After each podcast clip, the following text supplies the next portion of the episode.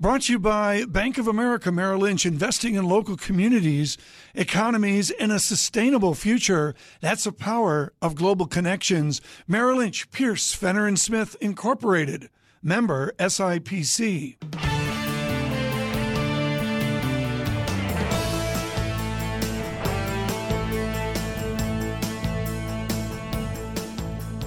Welcome to the Bloomberg Surveillance Podcast. I'm Tom Keene with David Gura. Daily, we bring you insight from the best in economics, finance, investment, and international relations. Find Bloomberg Surveillance on iTunes, SoundCloud, Bloomberg.com, and of course, on the Bloomberg. Dean Curnett is with us. He's the CEO of Macro Risk Advisors. He joins us on the Spectrum Enterprise phone line. Spectrum Enterprise, nationwide fiber based network and IT infrastructure solutions. And uh, Dean, great to have you with us. Yes, good morning. Thank you. We'll get to volatility in a moment, but let me start with the speech. I know that you, like so many others, were, were lending an ear to that speech, and I wonder sort of how you interpreted it, how you as an investor interpreted what the president uh, had to say last Friday. Well, it's a continuation of some of the more nationalist uh, America First policies that uh, he's espoused, and, and, essentially that he believes is the mandate that got him into office. Um, what these uh, policies mean for markets, uh, clearly, uh, you can paint a picture of uh, a negative outcome for markets. of course, so far there's really been very little materialization of risk, um, and you know these these political type uh, sources of volatility have been increasing with uh, with Brexit last year, the Trump upset, and a, a, very heavy calendar of elections in Europe. It's very challenging to know uh, how and when some of these risks will make their way into markets, and so investors are you know could be in for a bumpy ride this year. It's going to be uh, it's going to be challenging. When you look at sources uh, of volatility, as you say, uh, are, are, the political type ones the, the, the largest? They looming the largest, uh, taking up the most space? They are. Um, they're in this category. I like to call it non-market market risks. In uh-huh. other words, it's it's not the typical kind of risk that that investors are comfortable with discounting. Um, it, it's there. Uh, sometimes things happen for uh, reasons that uh, e- even in advance you, you believe that the economic outcome won't be a good one. Uh, for, for Brexit, uh, folks argued very strenuously, and I would uh, I would contend rightly that long term this was not the right outcome for the UK for the EU, and yet the citizenry was enraged enough to you know to vote for the exit, and I think the same is is true for Trump. Uh, for investors and at Macro Risk Advisors, we help uh, investors hedge very often. And um, w- when you're contemplating hedging, of course, you're trying to weigh the, the risks in the market versus the cost of the insurance that you're you're buying. And in the last uh, six weeks or so, even though we've been consumed by tweets and uncertainty on the geopolitical uh, landscape, the, the, the risks in the market, the, day-to-day fluctuations have been quite minimal. And so, for the folks that did buy hedges, that did expend option premium, uh, they've certainly not been rewarded. And what that's done is it's continued to weigh uh, on the the VIX index. The volatility levels uh, continue to decline. When, you're looking at this particular type of risk, how, how challenging is it? What, what are investors saying to you? What's their biggest concern they're bringing to you when they're, when they're wondering about how to navigate this kind of non-market market risk, as you call it? Yeah, I think um, it, it's so unpredictable. He's unpredictable. Um, what version of Trump policies our markets going to get? And uh, in the last six, eight weeks, we've seen this uh, reflationary uh, enthusiasm almost, where, where the view of Trump as a tax cutter, as a source of deregulation, uh, as someone who can rekindle animal, animal spirits that may have been um, suppressed during the, the post uh, crisis uh, time frame. Uh, so that's the good side, and of course, markets have priced in quite a bit of that already. And, and the investors I speak to are grappling with the question of: Is it too much too soon? Uh, will some of the policies ultimately emerge in a protectionist fashion? Uh, a, a trade war with China. These are bigger picture issues that you know certainly uh, c- confound market participants. And then the other thing I would just add, and I think this is really, really important, is the interaction between fiscal and monetary policy has become considerably more complicated. Trump makes Janet Yellen's job much harder than it already was. And for a long time, the central banks were the only game in town. Uh, there's a, an exhaustion, I think, uh, among investors globally with the force of monetary policy. Uh, but uh, already, uh, Yellen and her counterparts at the Fed are trying mm-hmm. to uh, articulate that they need to anticipate uh, potential inflation through some of the Trump policies. Yeah, I know Bruce Kasman at J.P. Morgan said they were decidedly focused on the path to some form of fiscal stimulus. Mm. Good morning, everyone. Bloomberg Surveillance from New York. David Gura and Tom Keene in the same studio. It's been, in New York. Been a while. It's been a while, like weeks, months. Yeah. Dean Curnett with us with a math of correlation and volatility with macro risk advisors. Dean, one of my great themes in Davos was the uncertainty within, or the uncertainty upon, or the uncertainty about the uncertainty. It's a little bit like the volatility of the volatility. Tell us about that relationship. What are pros trying to do when they trade the vol on vol? Right. This is a, uh, a nuanced uh, point, but uh, I think it's actually quite important. Um, we we spend our time uh, studying not just volatility, but the correlation profile of sectors uh, of stocks in um, assets like the S&P 500. And an important point is that the Trump administration has created a huge sector divergence, at least in the first eight weeks or so. You had your reflationary type sectors, things like the XLF which have skyrocketed uh, post the post the win, uh, along with uh, interest rates, and then you have the other side of it, which is the more disinflation, defensive uh, sectors, things like uh, consumer staples, things like uh, utilities, and yeah. you know the, the IOR index. And so again, the the underneath the hood of this very low VIX is a lot of sector action. Right. And uh, and I think that um, and this is where your quote vol of vol question comes in uh, even though the VIX is at 12, it's certainly not going to spike down to six. But I do think that investors are underappreciating the potential for a more okay. correlated move in uh, stocks. And then, math guy, I want you to take it over to uncertainty, where you can't create the probability distribution, you can't do the mathematics. If we talk about Trump uncertainty, whatever our politics is, is there uncertainty upon uncertainty from where you sit? I really believe that's the key thing, and that's what's changed in the last eight weeks. And, again, that's what I would argue the low VIX does not properly account for. It's a little backward looking, the VIX. It's looking at realized volatility and pricing options as if that will continue. The uncertainty factor with Trump, again, I'll tie it back to uh, how it complicates the complicates the mission of, of the central banks by introducing this uh, potential reflation or even inflationary impulse at a time when the business cycle is so old and 4.9% unemployment.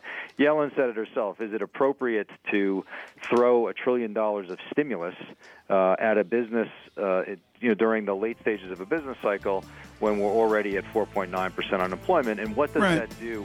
What does it do for you know potential inflationary impulse, and how might she have to react? I think that's very challenging for investors at this point. That was fabulous. Thank you so much, Dean Curnett.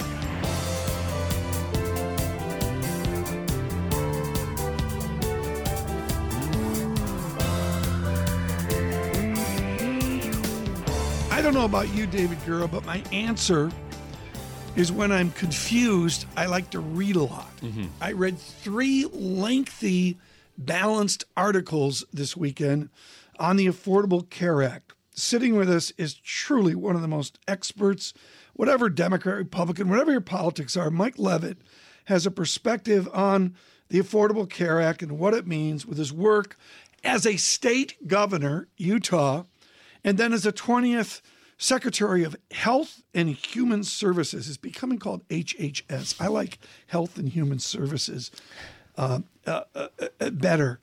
What's the Republican plan? I read a lot and I haven't seen one. Is it? Uh, do you have it? Can you show it to us this morning?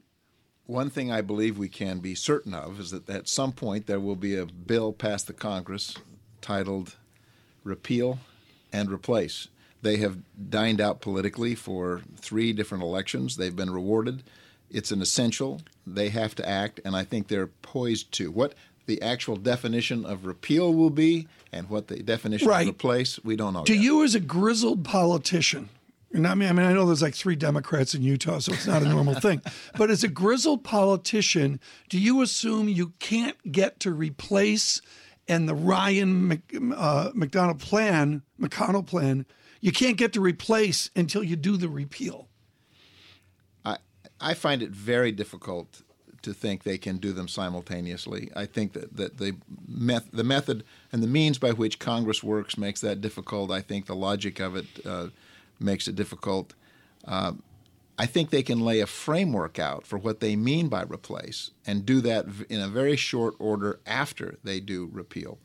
But I think that you can actually begin to chart how this looks. I think they will pass a budget resolution.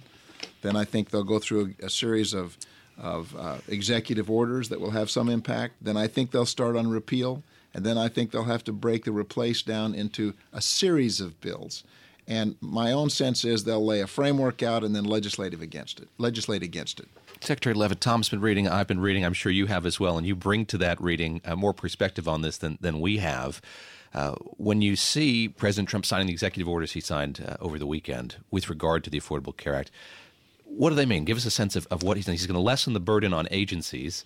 Uh, and there was a, a, lot of commentary about how that was eroding the Affordable Care Act. What, what's he done thus far? There were two executive orders that were signed uh, immediately upon his entering office. One of is a fairly standard part of the playbook of transition. You want to get control of anything in the regulation pipeline that you can still take out before it becomes effective. And President Obama did something similar when he was inaugurated as well. Virtually every president does this. Uh, and it's anything after November the 20th that was put into that pipeline, you can bring back and take a look at it. Mm. And so that was the first executive order. This, the second uh, basically said, uh, I want to repeal and replace the Affordable Care Act. And I'm instructing all of those in my administration to aggressively begin to look at it It had one piece of important information that hasn't been reported, and that is I want to go through a policy process before you do anything, mm. but I'm telling you this is the direction we're going. It was a direction setter, it was an enabler. And it did give them sufficient authority that in the gray area or where there are areas of uncertainty in the law, they can regulate. Now, that's very significant because the Affordable Care Act had many, I mean, I, I've, I've heard the term 2,000 different places where it said the secretary shall pass regulation. And they have been busy for the last uh, six years passing regulation that defined the granularity of the Affordable Care Act. Well, there's a lot of detail there that once you take it out, it's like taking the thread out of a tapestry. Things begin to fall apart. And they can probably do quite a bit to restrict the usefulness or restrict the functionality mm-hmm by simply passing regulation. As the chairman of Leavitt Partners, you know the principles here. I imagine you know Congressman Price. Uh, the president's picked to be the head of, of HHS, to be your, your successor in that job. And I recall reading that he had a plan uh, for replacing the Affordable Care Act. What, what sense do you have from what he's proposed in the past of where he might take this going forward? This is a very good point because the Republican Congress actually acted with a bill, passed it through both the House and the Senate, and it was vetoed by President Obama. The best predictor of the future is what we can see that in body the past. of literature, yeah.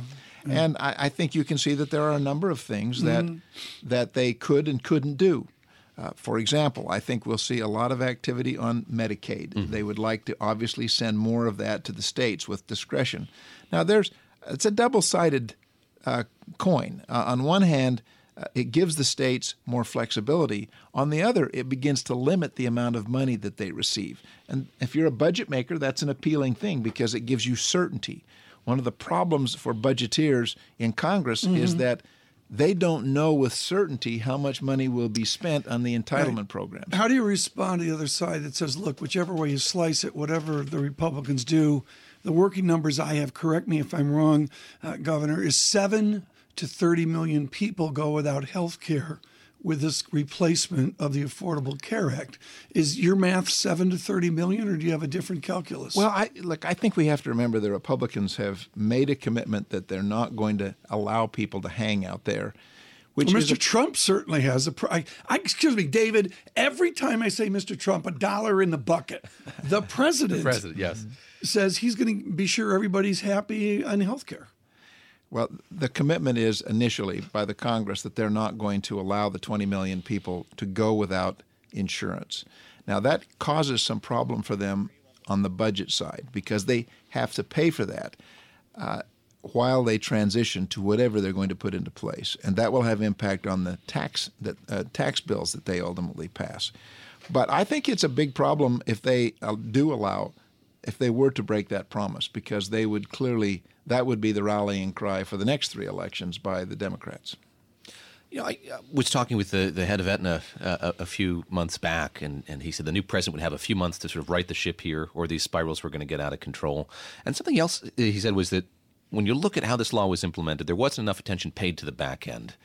Uh, he said there's a lot that could be done in terms of moving healthcare forward, but uh, the back end services are still not where they need to be. Do you agree with that? How, how do they begin to change? How do you begin to change the infrastructure surrounding healthcare? I, I do agree with that, and I also believe that there are great lessons for the Republicans to learn in this process from what the Democrats did. The first thing is they passed it with a strictly partisan vote and that sets a, that, that that makes it very difficult to have it sustained politically over time. They have committed publicly that they're not going to do that. Now, one component of it is they have only a two vote margin right. in the Senate, which is going to essentially require mm-hmm. that they have that.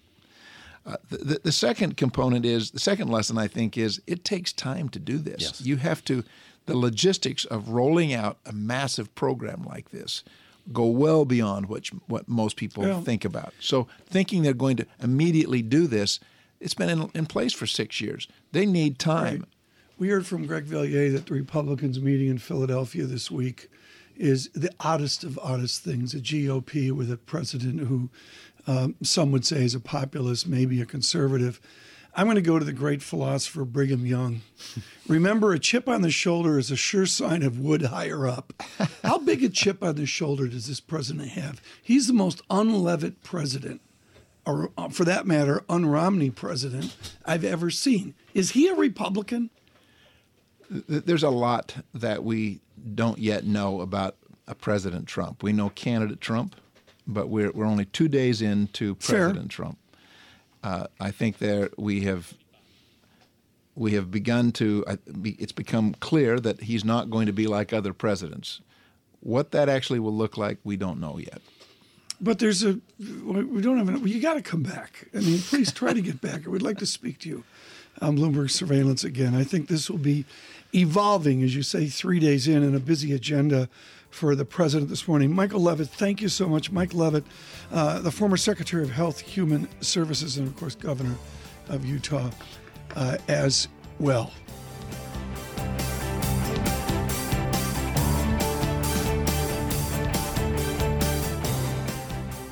Brought to you by Bank of America Merrill Lynch, dedicated to bringing our clients insights and solutions to meet the challenges of a transforming world. That's the power of global connections. Merrill Lynch, Pierce, Fenner and Smith, Incorporated member, SIPC.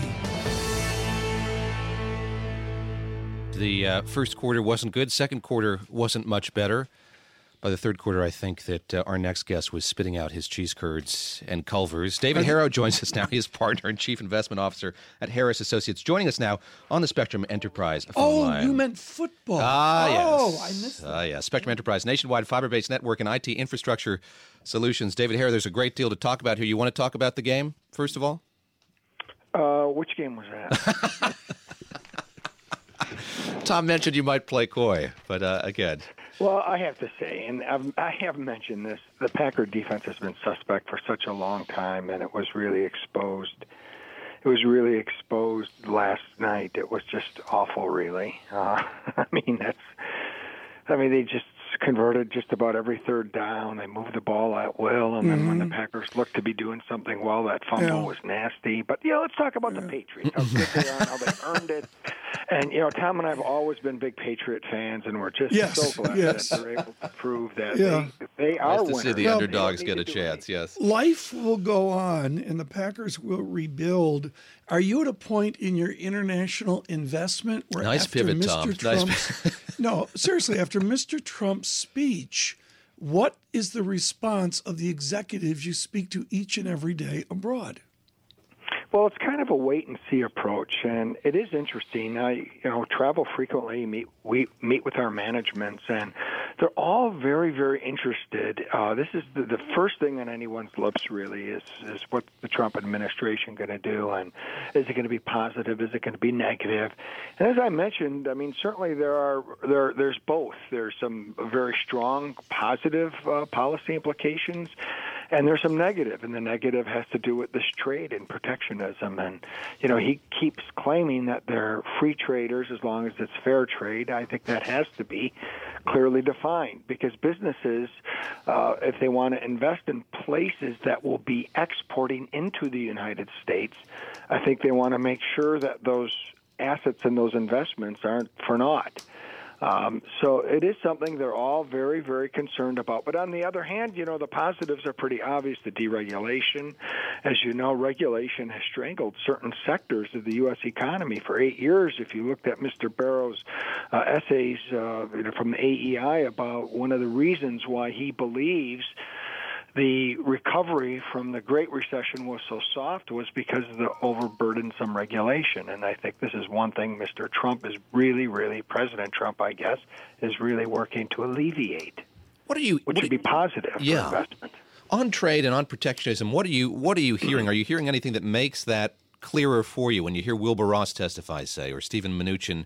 Are they giving you a better sense of where this administration might be headed? I think back of what Greg Valliere was saying about uh, Doris Kearns Goodwin's team of rivals and, and the fact that maybe the cabinet here will have some robust disagreement and influence what the president uh, does. Are, are you closer to having more clarity? I don't. I don't really think so. I mean, I think we just. I think in the next couple of weeks it will be flushed out. Um, but just from what these people say in front of their uh, uh, congressional testimony, I mean, we know what these are like. A lot of the mm-hmm. Congress people are just grandstanding, so they say the safe conservative thing, pretty much just to get you know the the the, the appointment. So, I mean, I just don't know how serious to take the this this uh, well, this testimony in front of these uh, committees. Yeah. Let's start, David, with a portfolio. Do you do you restructure your portfolio at the margin? Do you adapt your portfolio? Well, as you know, we tend to act in a very, very evolutionary fashion. We price businesses as as price moves to our valuations of these businesses, we make adjustments. And so if you look at the third and fourth quarter, we had a tremendous rally in some of the sectors we were overweight consumer discretionary, industrials, financials. And so maybe we've trimmed a little bit of this as they've reached their prices, their sell prices we're still very much overweight these areas because the revaluation has begun, but it isn't anywhere near completion the pricing differential between these sectors and say consumer staples and utilities, telecoms is still way too yeah. large. So though we've trimmed a little bit, um, and maybe we look a little less overweight. We're still overweight some right. of those sectors. I would say we're you know, in the third or fourth inning. Uh, we still have a long way to go before this this uh, we get proper okay. valuation differentials in these sectors. What we're going to do is come back and talk to David Herro solely about investment. Everything seems to be tinged with politics, tinged with international relations. Can we do that, David Gura? Give it a try. Can we, can we College try, try, here on Bloomberg Try and come back and just talk about investment, investment management with uh, David Herro. It's probably a good first question. If it's is it possible to do that in this day and age? Well, to, to be a value investor exclusively. Yeah, I mean, I mean, can we come back and not speak about Donald Trump? Can we come back and not speak about the Green Bay Packers? We will try that we to do that with David uh, Herro. Are stocks rich, David? Uh, certain places, I think it's hard to find value. In other places, it's yeah. a bit easier. Yeah. And I think it's it's really hard to generalize and say stocks are rich. Mm. Stocks generally are richer than they were three quarters of a year ago. That is for sure. sure. Remember those lows of February 2016. But um, yeah, there's still yeah. good places to find value. Do you find value abroad in the land of Herro? Or is your foreign nation the United States where your value is this year? Which is it? You know, I actually still think that the valuation differential between international listed companies and U.S. domestic companies is still is still pretty large in favor of uh, foreign stocks being a bit more attractively priced. Now, I have always argued that U.S. stocks should sell at some premium to foreign stocks given the higher return characteristics of U.S. equities over uh, non-U.S. equities. But I think the valuation differentials, if you look at just kind of conventional price to cash flow, price to book, are, are a bit uh, more expensive than they should be. So I do think if you look at the universe of equities, um, that foreign stocks look a bit more attractively priced than than uh, U.S. based stocks. I want to abide by Tom's rules here for the segment. Don't want to talk about politics directly, but yeah. how, how, difficult is it to be a value investor uh, right now? There is so much noise, if we can call it that, happening. Uh, is is it harder than it has been in the past to be a purely value based investor? You know, to be honest, it's it's never easy because as value investors, we really make investment decisions based on the intrinsic value of the businesses in which we're investing. And your shareholder base, your client base, the consultants, all they want to talk about is macro, macro, macro, macro. Now, we're not, we don't believe macroeconomics is unimportant. We just believe it's only important to the degree which it impacts the medium and long term earnings and cash flow streams, the businesses in which we're analyzing. And it tends to happen is all this macro noise seems to have very, very little, if any, impact on long term valuation, which is frustrating in dealing with your constituents, but it's actually better in terms of looking for opportunity because if the market prices move on factors that have very little impact on medium and long term valuation, that provides one with an opportunity to enhance return by in, uh, taking advantage of the market's short termism and focus on non fundamental mm. factors. So it is frustrating in that you always have to talk about X, Y, Z and why it's underperformed or why it's lagged or why you're having a bad quarter or why you're having a bad half year. Uh, I do believe there's a trade off. There's a trade off between short term performance and medium and long term performance. And as you know, good bottom of value investors tend to do, is they'd rather perform over the medium and long term. And this is what we explain to our clients, but sometimes they don't quite get it that way. You know, I, I wonder if, if, you could just walk us through how your positioning has changed here at the, the beginning of the year. I wonder when you look at, uh, at, at consumer staples and utilities in particular, if if, if your uh, outlook for those two sectors is, is markedly different this year than they than they were in 2016. Yeah, the outlook isn't so different, but the valuations, of course, swing. Um, now, over okay, the year's about three or four weeks old. We have just a little change here and there. If there's an abrupt price movement somewhere, if there's a stock that you know is a large position that's you know keeps getting edging closer to our sell price, we might trim a little bit. But we we don't really um, similar to changes in value being very slow paced over time. I mean, a company should be creating 8, 9, 10, 11, 12% value per share every year. So when we value a business, that value curve should have a positive slope. It's the price that's volatile, and we don't really move a lot unless either value moves a lot, and underlying intrinsic value, or if price moves a lot in either direction especially if one moves and the yeah. other doesn't. That's what causes us to be more active in terms of portfolio positioning. If one of those lines moves a lot quicker than the other, then our weights might be a little off kilter. David Herro, thank you so much. Greatly appreciate it. He is with Harris Associates.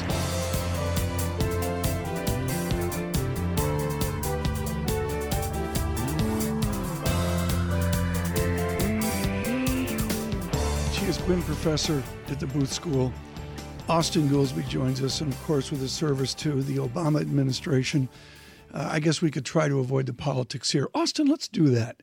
Avinash Dixit, okay. Avinash Dixit, and Barry Nalebuff, their classic book, The Art of Strategy. And buried in it, they pay homage to the late Tom Schelling, one of our great losses of 2016, and Michael Porter, who was with us in Davos, on the game theory of a zero sum world. Here's the headline, Austan we are going to be imposing a very major border tax, which implies that if there's a cake and they have too much of the cake, whether it's Canada or Mexico, I believe those are the borders, we're going to get our piece of the cake at the expense of them. Are we back to neo mercantilism with what you've observed in the last five days? Uh, starting to smell like it, doesn't it? You know, I-, I thought with the border adjustment tax, they were calling it uh, th- that they were going to reform the corporate income tax. it might be a creative way to get around the normal problems of putting in tariffs and trying to, to build up walls to, to your advantage at the expense of the other guy.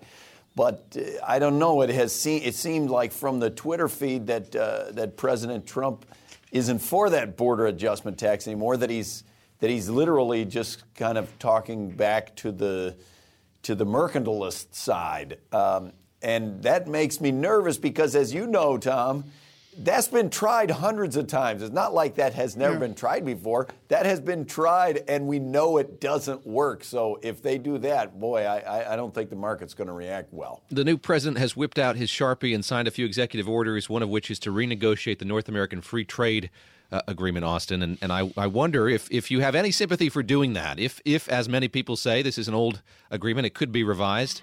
Uh, any common ground there between Democrats and Republicans revising that that deal at least? Yeah, though you know the the negotiating parties in that are not Republicans and Democrats. As you know, it's you know getting Canada and Mexico uh, on board.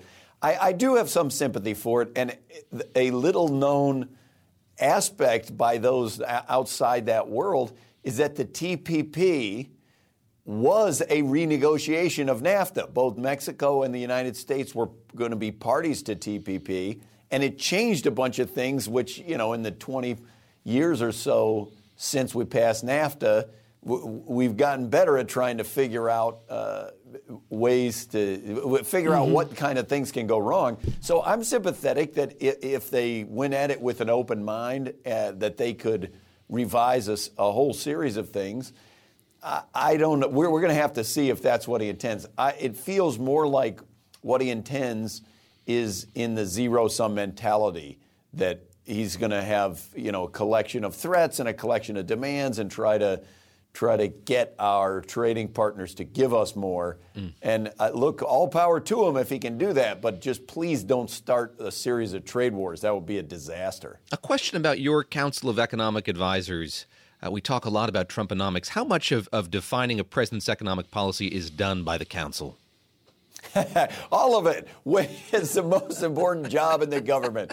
No, the, the, look, the Council of Economic Advisors is the president's own personal think tank, basically.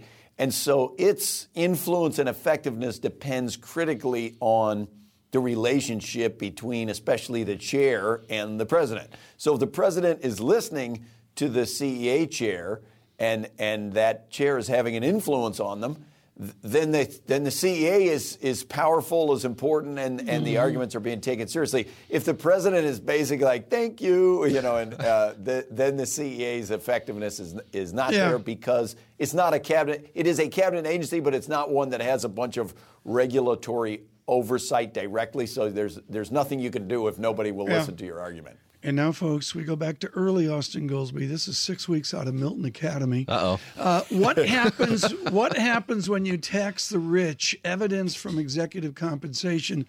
Journal of Political Economy, 17 years ago. Uh, Mr. Trump, I believe, is going to stop taxing the rich. Do they spend it? No. Look, look what what that paper showed, and it's it's just one paper of a large, large literature that says the Laffer curve argument that if you cut taxes for rich people, it'll pay for themselves is totally not true. The data's disproven that hundreds of times. Uh, and so in that in that one paper, I was looking at corporate executives, and you saw around the time when Bill Clinton raised taxes on high-income people in 1993, there was a shifting of the timing of when they took their compensation. They tried to get as much as they could, cash out stock options before he took office, but the longer run impacts were, were quite modest. Here's a, here's a basic question why, why is tax reform so difficult? Why has it taken so long? Why is it proving to be so difficult time and time again? Well, you guys know why it's difficult. Tax cutting is easy. Tax reform, i.e., anything that broadens the base or rationalizes the system, is very difficult because some people have to pay more in that situation. And a lot of times, the biggest advocates of tax reform are also the people who are advocating tax cuts. So, whenever the Republicans come forward with a plan that is, we're going to lower the rates and broaden the base, you see the their their advocates say, wait, wait, wait, wait, mm. wait, don't raise our taxes. Let's just cut it. Let's mm-hmm. leave it in the same system and cut. And that's what I think they're going to do again. Austan, don't be a stranger. Let's get you in here for Absolutely. a much yeah. longer yeah. conversation. Bloomberg Surveillance, Austan Goolsbee of the Booth School, uh, Chicago.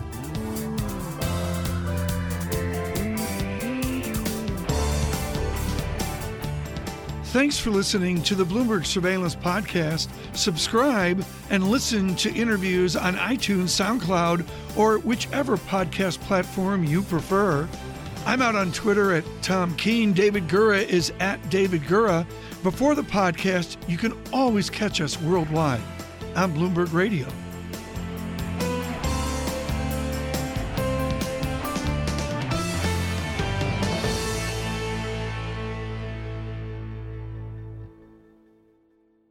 Brought to you by Bank of America Merrill Lynch, dedicated to bringing our clients insights and solutions to meet the challenges of a transforming world. That's the power of global connections. Merrill Lynch, Pierce, Fenner and Smith, Incorporated member, SIPC.